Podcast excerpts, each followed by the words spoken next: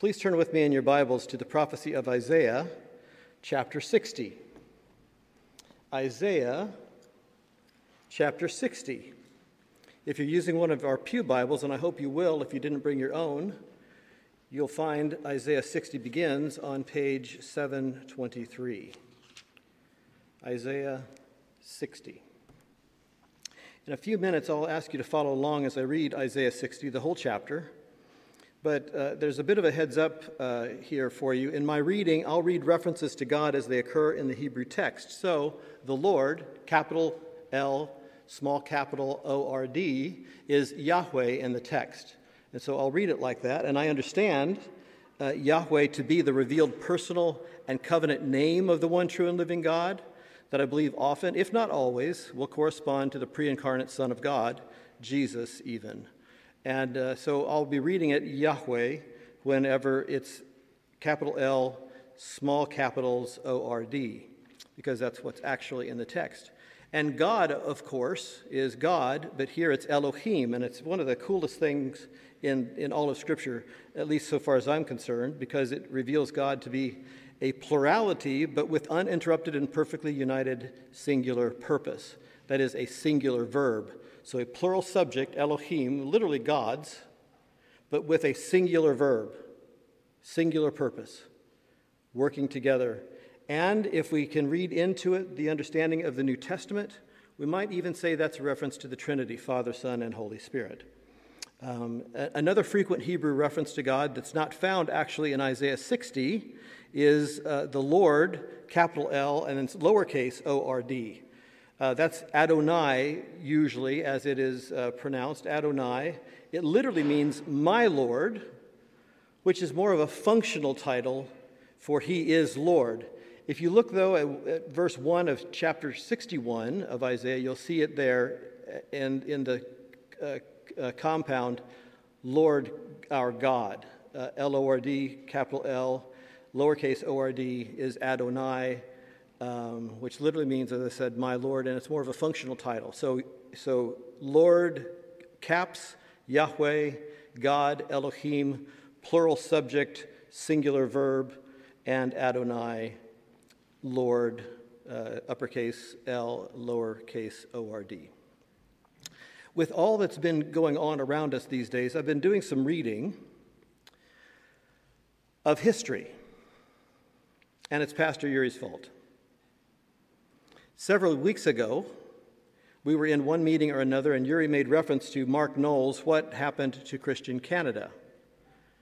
What happened to Christian Canada? Now, Mark Noll is a world class and world renowned church historian.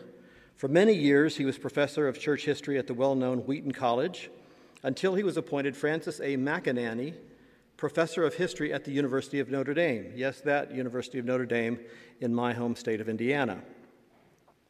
Oddly, perhaps, Mark Noll is also an evangelical Christian, researching, writing, and teaching at and from one of the most well established, world class, and world renowned Roman Catholic research, research universities in the world. Remarkable. Anyway, back to Yuri. We, we were talking about big changes in the culture and how they put pressure on the church. And we were talking about the church at large in the world, yes but also and especially Bethesda Church here at home. We are not immune to these pressures. We are not immune to these changes.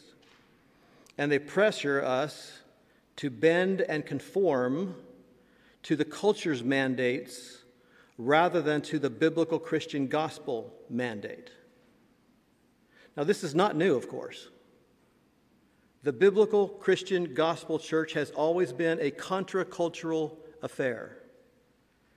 But these pressures do seem to be accelerating and intensifying.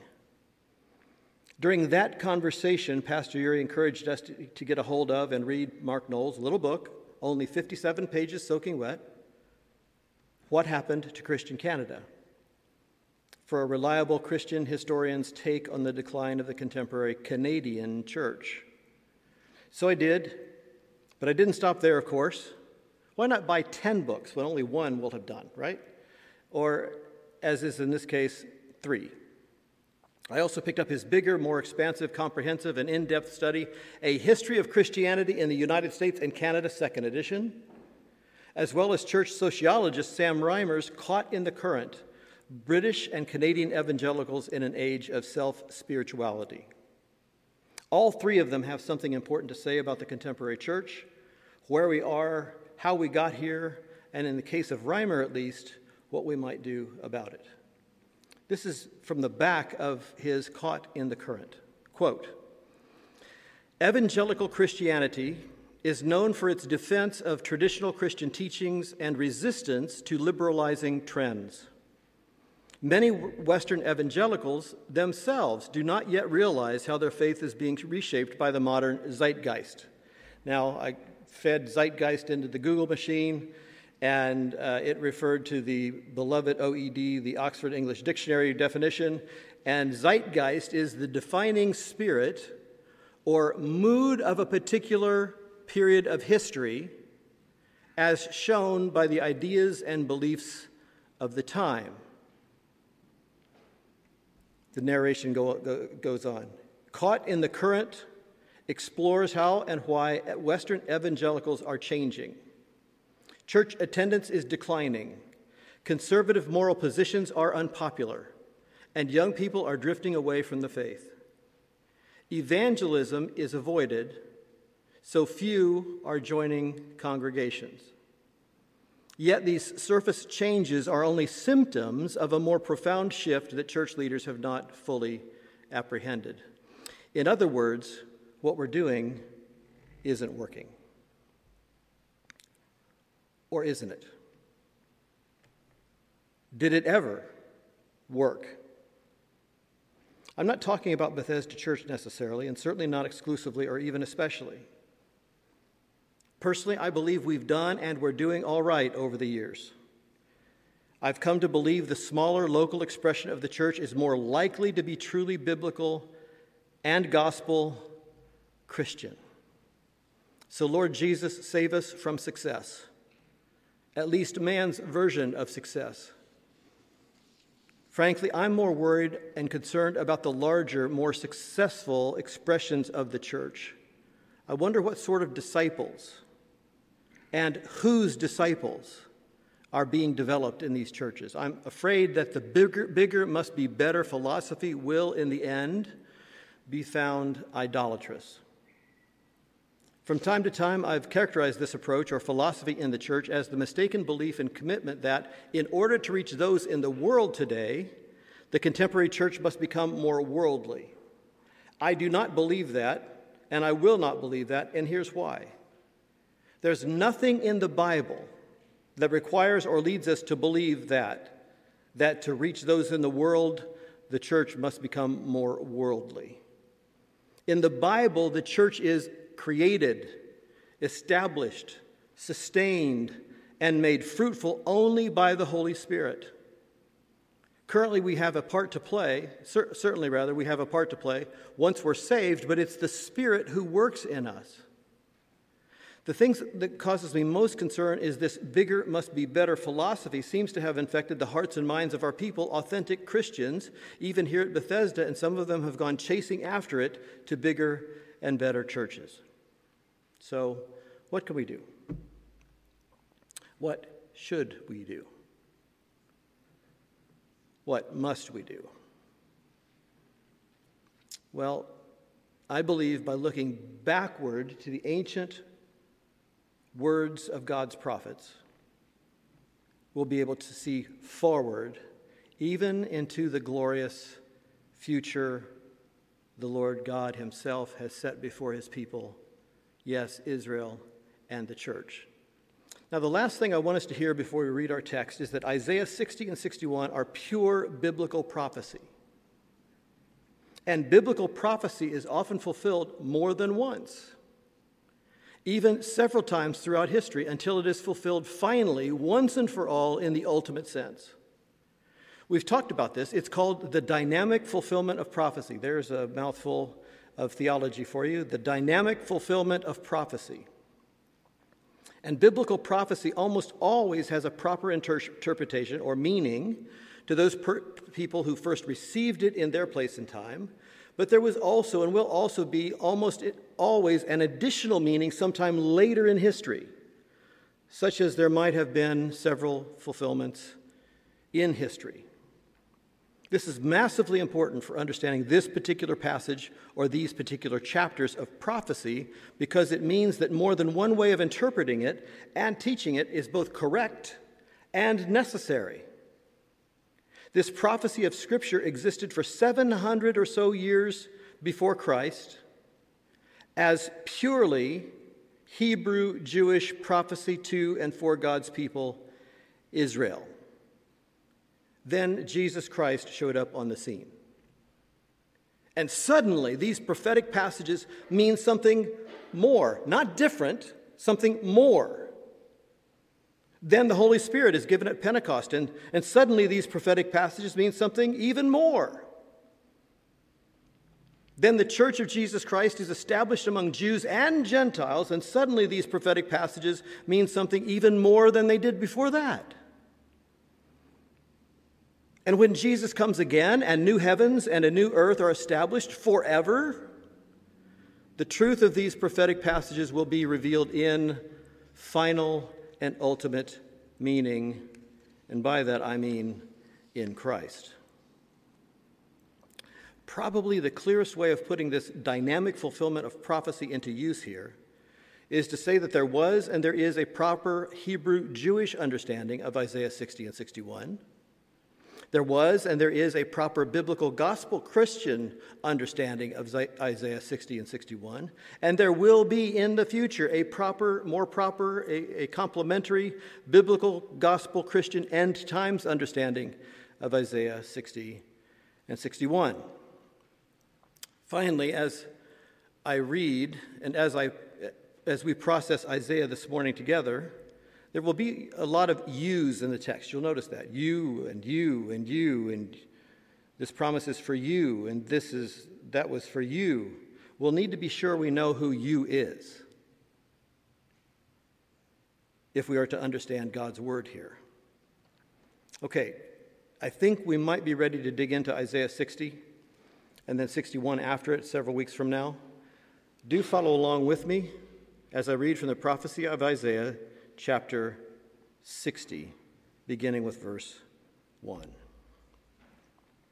Arise, shine, for your light has come,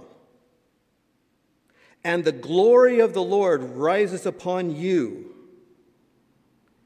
See, darkness covers the earth, and thick darkness is over the peoples, but the Lord rises upon you. And his glory appears over you. Nations will come to your light, and kings to the brightness of your dawn. Lift up your eyes and look about you. All assemble and come to you.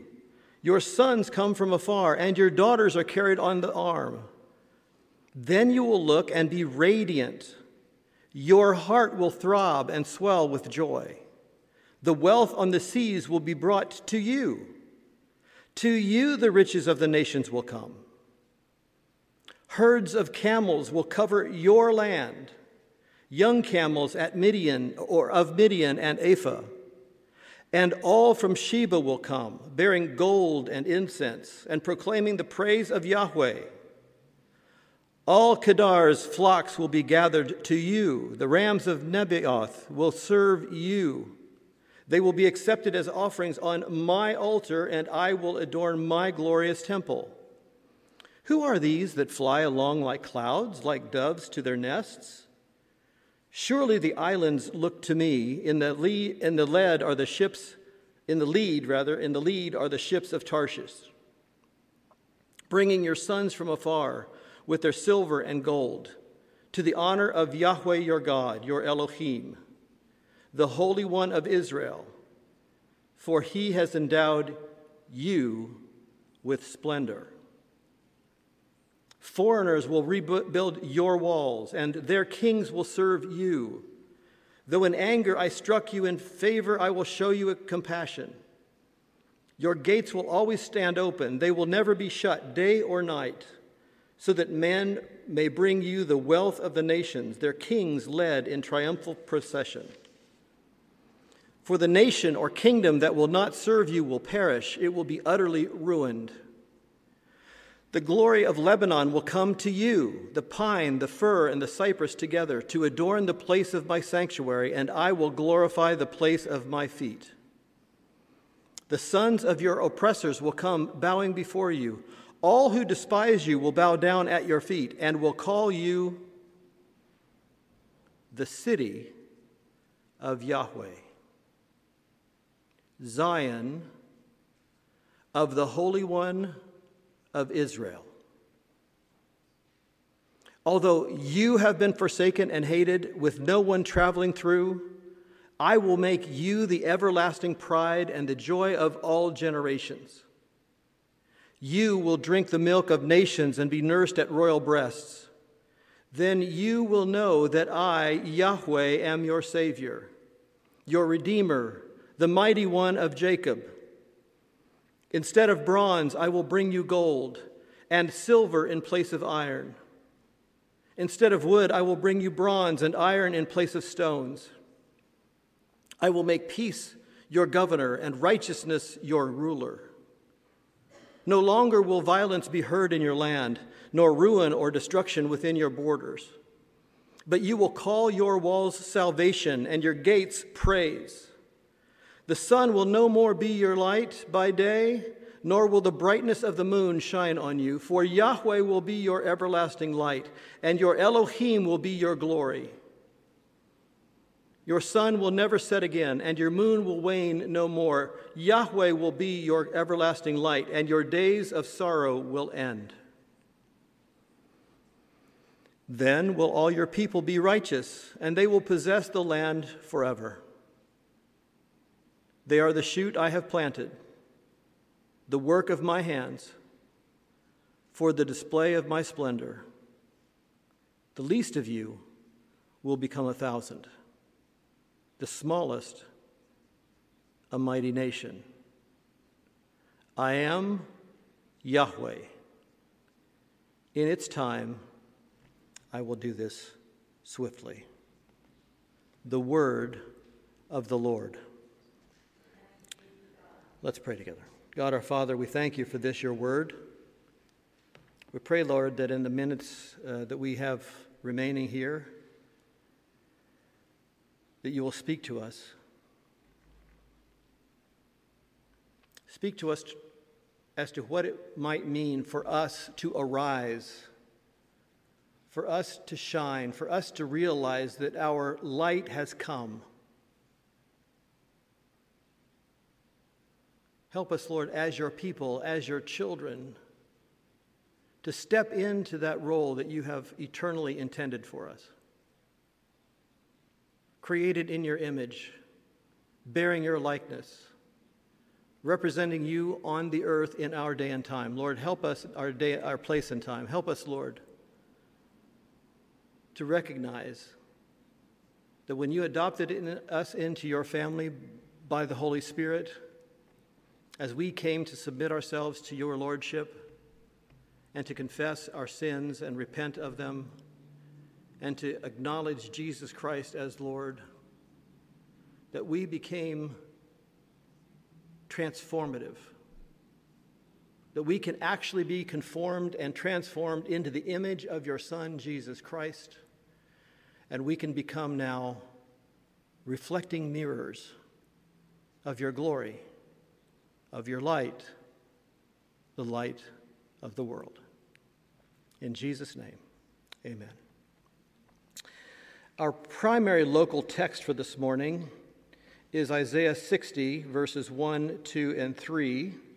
And I'm going to read them from my English Standard Version. You still, it's not all that different from the NIV that you have there in your pew racks.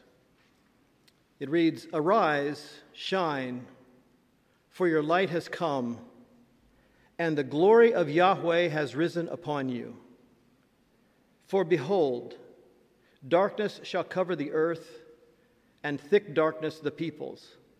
But Yahweh will arise upon you, and his glory will be seen upon you. And nations shall come to your light, and kings to the brightness of your rising. There is a huge and getting huger temptation being offered today to the true church of the Lord Jesus Christ, and it's being offered as good, right, and true, even wise and necessary. But not only, especially today, perhaps as never before. As I said earlier, this is not really anything new, but it is something that seems to be accelerating and becoming more intense. Now, that sounds like hyperbole, I know, but, but hear me out. In deliberate, persistent, consistent, mutual resistance to this huge and getting huger temptation, God's people must first teach, preach, and live the opposing truth, allowing the stark and striking contrast to expose it to the light of the gospel. Second, refuse to let it take root in and among us. Thirdly, call it out. And fourth, encourage one another and partner with others to disprove it. Now, what is this temptation, you ask? The huge and getting huger temptation being offered to us these days is turning the impossible, biblical, Christian faith, life, and ministry into something doable, solvable, achievable, attainable, even accessible by us and for us in our own strength and in our own judgment, in our own time, and at our own pace. In fact, the way we grow churches today, if we're savvy, is to make people basically as comfortable as possible, make church as fun as possible, give people basically what they want, tell them basically what they want to hear, and then sprinkle in a little magic dust from the Bible and all will be well, and your church will grow. And it will. Now, most would say that sounds good, right, and true. Aren't, aren't these basic goals of church today to get people to church, which is not all that easy to do, to make sure everybody learns something, cause them to feel something, and it's got to be something good unless it's a tearjerker with a nice ending, maybe even take home something useful. Isn't that really what we're trying to do here at church today? Well, not really. At least, not if we want to be truly biblical or historically Christian about it. If those are our basic goals of church. If those were our basic goals of church, then they'd be, and we'd be, too, too small. They'd reveal we have no more than a religion about God, and indeed a false religion about a false God of our own imaginations. Rather than a saving, transforming, sustaining, and ongoing relationship of love for and partnership with the one true and living God in the Bible, who revealed himself in Jesus Christ, as well as through his written word, illumined by the Holy Spirit. And I think our passages, Isaiah 60 and then 61 after it, provide us with much needed truth that will, or at least it could if we allow it to, correct our religiosity, convict us to repentance, and renew our relationship of love, faith, trust, and partnership with God in Christ Jesus. You have in the upper right hand, left hand corner of your bulletins a central truth of the message. It's really the central truth of the series. Here it is, one more time. The Lord God promises to all his people, and by all his people, I mean Israel in the old, what we call the Old Testament in the Hebrew Scriptures, and the church in the New, right up until today. The Lord God promises to all his people future glory so we might glorify him eternally and exalt Jesus Christ as King of kings and Lord of lords forever. Now, for the next few minutes, let's see what we can see by way of introduction from this prophecy of Isaiah chapter 60, knowing that we'll be going right through to Isaiah 61 in the following weeks. And here's, here's just one uh, point, of, point of truth, bit of truth that I'd have you kind of process as we go forward. It's number one, when we are awake to his promises to us. When we are awake to his promises to us and arise to his purposes in us and for us. And arise to his purposes in us and for us. God's people, Israel then, and the church now, will be a light to the nations. Isaiah 49 6. And the light of the world. Matthew 5 and verse 14. One more time. When we are awake to his promises to us and arise to his purposes in us and for us, God's people, Israel then, in Isaiah 60, and the church now, will be a light to the nations and the light of the world. Our first step into God's glorious and eternal future for his people is for us, Israel then, and the church now, to wake up to the reality of his forever promises to us and the eternal purposes that he intends to accomplish and will accomplish in and through us. If and when we wake up to God's promises to us, if and when we arise to God's purposes in and through us, if and when we realize that our light has dawned in Christ, we will shine as the light, His light of the world and a light, his light, to the nations. Now, we might want to pause for a moment to say, wait a minute, I, I thought that was Jesus. Wasn't it he who said, I am the light of the world? Why, yes, he did in John chapter 8 and verse 12. But let's finish out that verse. That's just John chapter 8, verse 12a. Let's look at B and C when Jesus continued on to say, Whoever, there's that, there's that whoever again. Doesn't make it crazy? Whoever. He really, he really means whoever. Come, whoever. Whoever follows me will not walk in darkness, but will have the light of life. That's a promise. Put together, I am, Jesus said, the light of the world, period. Whoever follows me will not walk in darkness, but will have the light of life. For sure, our light isn't ours at all. It's Jesus' light. It's, in fact, Jesus reflected in and through us. But once his redemptive work was finished at the cross, once he was raised from the dead for our justification before God, and once the Holy Spirit adopted us as children of God, He's been engaged in a miraculous process of transforming us into His image, into His light, reaching the nations. So, how does Isaiah put it earlier in his prophecy, chapter 49 and verse 6? Yahweh says, It is too light a thing that you, there's that you again, that you should be my servant to raise up the tribes of Jacob and to bring back the preserved of Israel. I will make you as a light to the nations, that my salvation may reach to the end of the earth.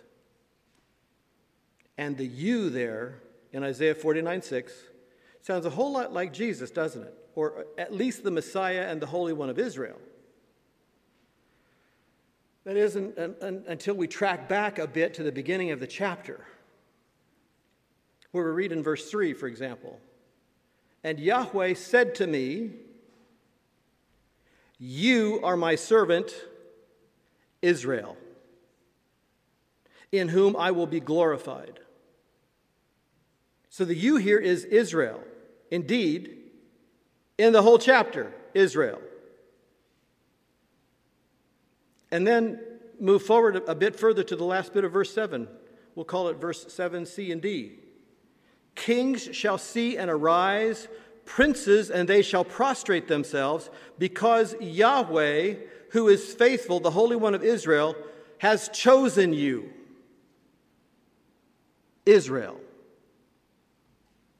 So, who is the you in each of these passages? The you here is the people of God, Israel, then, at that time, and for 700 years after it. And the you is the people of God, the church, since its founding at Pentecost, which also means the you is us, the people of God, Bethesda Church. Imagine that.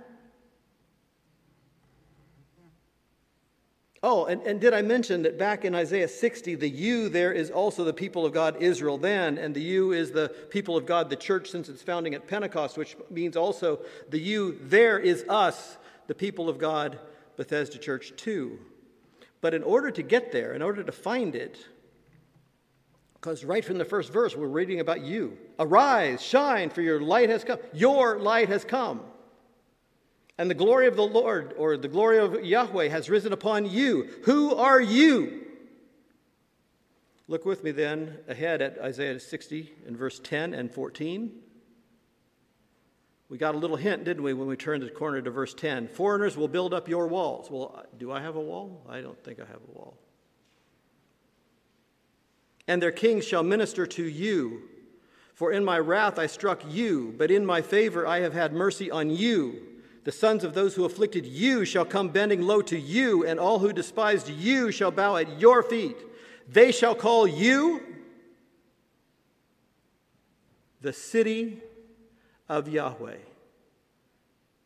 the Zion of the Holy One of Israel. So, to be technical, the you in Isaiah 60 is Jerusalem which is the capital of God's chosen people, Israel, both in the conceptual sense and also in the topographical or geographical sense, the place of its planting. However, the importance and eternal standing of Jerusalem and Israel both is that they have been chosen by the sovereign Lord as his dwelling place. And guess what? Us too. The sovereign Lord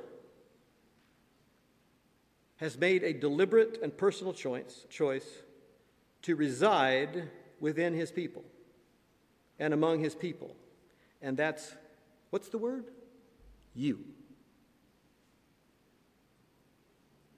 Certainly, there are several places in New Testament scripture to which we could refer, but we need to go no further than Revelation 21:3, which speaks of our eternal hope. There we read, And I heard a loud voice from the throne of heaven saying, Behold, the dwelling place of God is with mankind.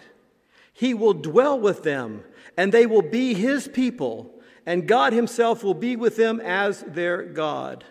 That's us too. And so we, we hear the words of Isaiah 60 and verse 1 more fully and more deeply and more meaningfully, I hope.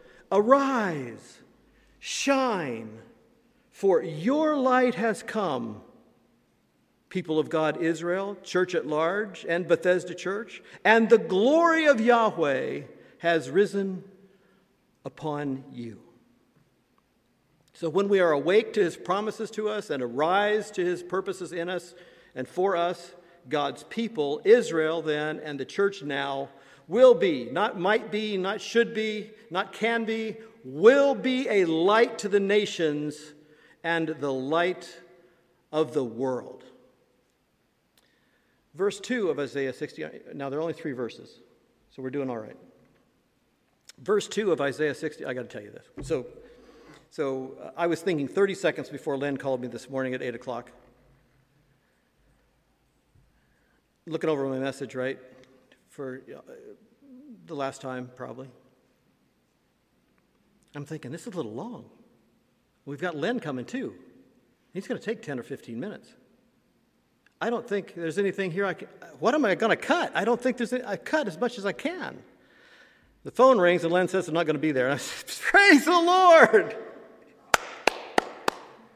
And I told him the story, and he laughed. He said, The Lord had it figured out the whole time. I said, That's right. So I get, to, I get to preach another 10 or 15 minutes.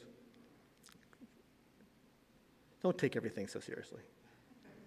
Verse 2 of Isaiah 60 reads in my ESV Bible For behold, Great darkness shall cover the earth, and thick darkness the peoples. But Yahweh will arise upon you, and his glory will be seen upon you. The second thing I want us to think about here as we process this just, just for a few minutes at the very time darkness covers the earth and thick darkness the peoples, God's people, Israel then and the church now, will function as his light to the nations, his light of the world, and his glory will be displayed in us and through us. Now, you might think that sounds a whole lot like point number one. I admit that it does, but here's the thing verse 2 sounds a lot like verse 1 in context. Verse 1 is like in a vacuum. Light in a vacuum. We're light. We're the light of the world. Okay, we're light of the day. Where do we go? Where do we go? Verse 2 gives the context darkness. Where your light shines, where you will arise, because your light has dawned, it will be dark, and your light will be absolutely vital to bring people out of the darkness. That's verse 2. The antidote to darkness, even deep darkness that might cover the earth and blind the peoples, is what? Light. Light. And there is only one true light, and that is the light of God in Christ Jesus, who can lift the most persistent sort of darkness, which is unbelief. Isaiah, by the Holy Spirit, is writing in his 60th chapter here, primarily about days ahead of him by about 700 years or so, when the true light will have come into the world, Jesus Christ, who was and is Yahweh, the eternal Son of the eternally living and true, triune God. And while that is arguably true, if we understand, if we, if, we, if we believe, and if we obey the Bible, it's not primarily what verse 2 of Isaiah 60 is about. He's talking about the place of God's dwelling place, which is even now within and among his people as light to the nations. Turn with me now to Matthew chapter 5. Matthew chapter 5. It's where, as you know, Jesus begins the Sermon on the Mount. Matthew 5, 6, and 7 are the Sermon on the Mount. And he is here in the Sermon on the Mount specifically, uh, particularly instructing his disciples how to live as Jesus followers. And one of the first things he shares, not the first thing, but it's almost one of the, it's one of the first things, is verses 14 to 16. And here, Jesus reiterates and recasts this profound and surprising truth from Isaiah chapter 60 and, and, and other places more directly for the most challenged among us, that is his disciples then and his disciples now, and, and you know, I'm one of them. Challenged, that is. Also his disciple. Verse 14. You, have any disciples here? You are the light of the world. A city on a hill cannot be hidden. Nor do people light a lamp and put it under a basket without the glass here, but on a stand, and it gives light to all in the house. In the same way, let your light shine before others, so that they may see your good works and give glory to your Father who is in heaven. That's Jesus recasting and reiterating of that truth. We are his light in the world his light to the nations. So, whatever the darkness, the darkness of some secret besetting sin, the darkness of self and selfishness, the darkness of an inner rebellion against God, the darkness of depression, the darkness of unbelief, the darkness of lack of faith and fear for the future. There are many others. Embrace the light of confession and repentance. Embrace the light of repentance and submission. Embrace the light of the gospel God's word, and God's spirit to overcome doubts and fears. For behold, darkness shall cover the earth, and thick darkness the peoples, but Yahweh will rise upon you, and his glory will be seen upon you. I've shared this story before, but I really didn't understand this passage, what Jesus was getting at, until I was in Saudi Arabia, and there are thousands of miles, not hundreds, thousands of square miles of desert where all you can see is desert. And at night, it gets really, really dark, pitch dark. But you look out into the distance and you see the light of a city or a town over there and over there. The, the problem is that if you were to, to try to walk there, you'd be going for days because it's not just over the hill and through the woods, it's 100 miles away. And, and, but because it's so dark, the light is so bright, you can see that far. This is what Isaiah is getting at. The darkness will cover the earth, and deep darkness the peoples. But you, we, are his light in the world. That's his whole point. Shine! So that people can come from 100 miles off, walking and be, becoming weary for days before they get there, metaphorically. They can finally find Jesus. That's the point.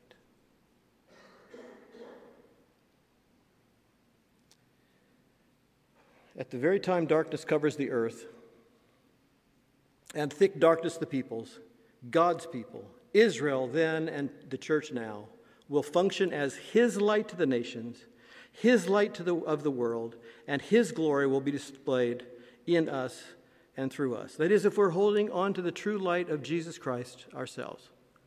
Finally, we come to point number last, verse number last, it's number three, Isaiah 60 which reads, And nations shall come to your light, and kings to the brightness of your rising.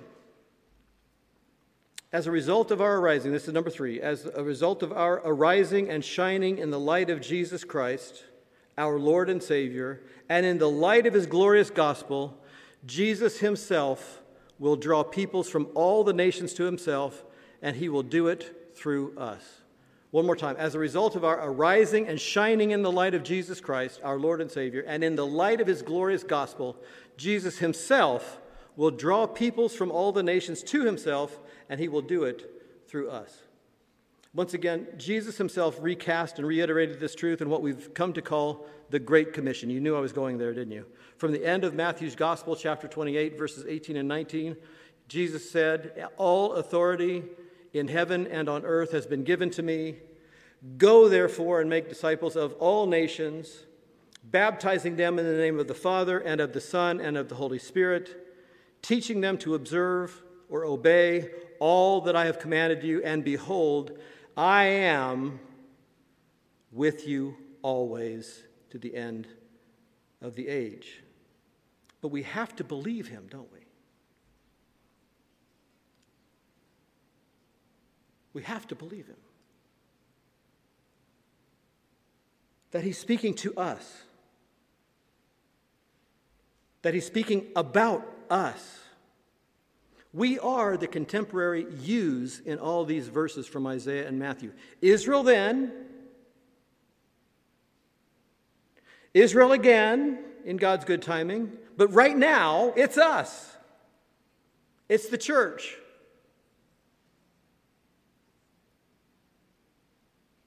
And we are the contemporary yous in all these verses from Isaiah and Matthew, the words of Yahweh and the words of Jesus, both saying precisely the same thing You are my light in the world. Go, be, shine. Will we accept Jesus' great commissioning of us in these times of deepening darkness? It's not like we have to set up a ceremony. It's not like we have to be anointed with anything. He told his disciples to go, and he tells us to go as well. And to do what? Baptize and teach to obey. Will we serve as extensions and as reflecting mirrors of his light in the world? Well, verse 3 said, And nations shall come to your light, and kings to the brightness of your rising. That's a promise. Finally, I'd like to ask you to turn with me to Revelation chapter 20. 1. Revelation chapter 21. I'm just going to read it. I just want you to see an application of what these verses are pointing to into the future. And it is a great and glorious future. It is a future that we can look forward to, but we cannot sit back and wait for. It is a future that we will step into. It is a future that should incentivize us to be light in the world. Not that we earn our way there, but that we bring people with us. That's the point. Verse 9 of Re- Revelation chapter 21. Then came one of the seven angels who had the seven bowls full of the seven last plagues and spoke to me, saying, Come, I will show you the bride, the wife of the Lamb. And he carried me away in the Spirit to a great high mountain and showed me the holy city, Jerusalem, coming down out of heaven from God, having the glory of God, its radiance like a most rare jewel, like a jasper, clear as crystal. It had a great high wall with 12 gates, and at the gates, 12 angels, and on the gates, the names of the 12 tribes of the sons of Israel were inscribed. On the east, three gates, on the north, three gates, on the south, three gates, and on the west, three gates. And the wall of the city had 12 foundations, and on them were the 12 names of the 12 apostles of the land, of the Lamb, rather. And the one who spoke with me had a measuring rod of gold to measure the city and its gates and walls. The city lies four square, its length the same as its width. And he measured the city with, with his rod, 12,000 stadia. Its length and width and height are equal. He also measured its wall, 144 cubits by human measurement, which is also an angel's measurement. The wall was built of jasper, while the city was pure gold, like clear g- glass. The foundations of the wall of the city were adorned with every kind of jewel. The first was jasper, the second sapphire, and the third agate. The fourth emerald, the fifth onyx, the sixth carnelian, the seventh chrysolite, chrysolite the eighth beryl, the ninth topaz, the tenth chrysoprase, the eleventh jacinth, and the twelfth amethyst. And the twelve gates were twelve pearls, each of the gates made of a single pearl and the street of the city was pure gold, like transparent glass. Listen to what comes next. And I saw no temple in the city, for its temple is the Lord God the Almighty and the Lamb. And the city has no need of sun or moon to shine on it, for the glory of God gives its light, and its lamp is the Lamb. By its light will the nations walk, and the kings of the earth will bring their glory into it, and its gates will never be shut by day, and there will be no night there. They will bring into the glory, bring it in, they will, they will bring into it the glory and the honor of the nations. But nothing unclean will ever enter it, nor anyone who does not, who does what is detestable or false, but only those who are written in the Lamb's book of life. Amen. Let's pray together.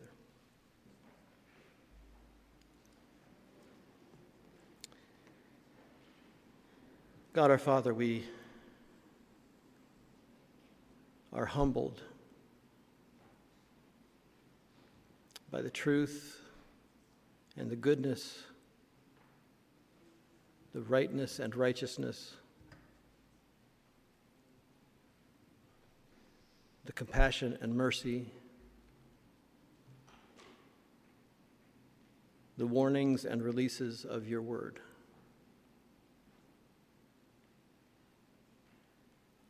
We have to believe it. For it to benefit us, we have to believe it. For us to be in our place, doing our thing that you have ordained for us from before the beginning of the world, we have to believe it.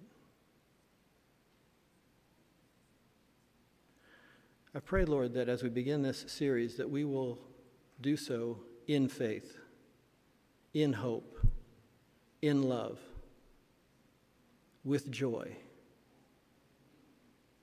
knowing that you are going to reveal more to us about your place and your plan for us. And not just us, but for the church, and not just the church, but for all your people, Israel and the church together in your word, in your plans. Thank you for this day. Thank you for all of these who have come. Thank you for those who are listening or watching over the live stream, either today or sometime in the near future.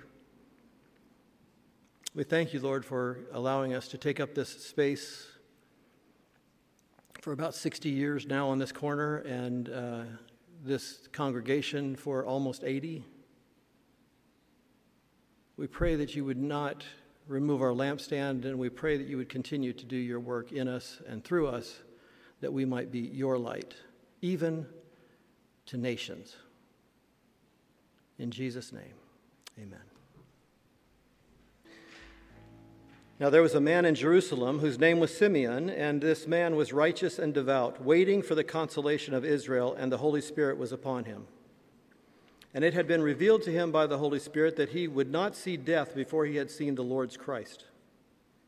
And he came in the Spirit into the temple. And when the parents brought in the child Jesus to do for him according to the custom of the law, he, Simeon, took him up in his arms and blessed God and said, Lord, now you are letting your servant depart in peace according to your word. For my eyes have seen your salvation, that you have prepared in the presence of all peoples a light for revelation to the Gentiles and for glory to your people Israel. And his father and his mother marveled at what was said about him, and Simeon blessed them and said to, Mary, his mother, Behold, this ch- child is appointed for the fall and rising of many in Israel, and for a sign that is opposed. And a sword will pierce through your own soul also, so that thoughts from many hearts may be revealed. Lord, thank you for this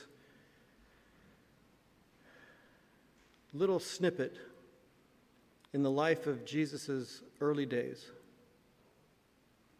that your servant Simeon confirmed that Jesus is the Christ, Son of the living God. He would serve as a light to the Gentiles and as glory for Israel. I, I pray, Lord, that we will continue to follow after him no matter what. I pray your blessing upon each person and family represented here, those who are not here, Lord. We pray for the Trithart family in the loss of Gloria. Pray your peace and comfort and consolation to be with them as well. Go with us now into our week. In Jesus' name, amen. See you next time.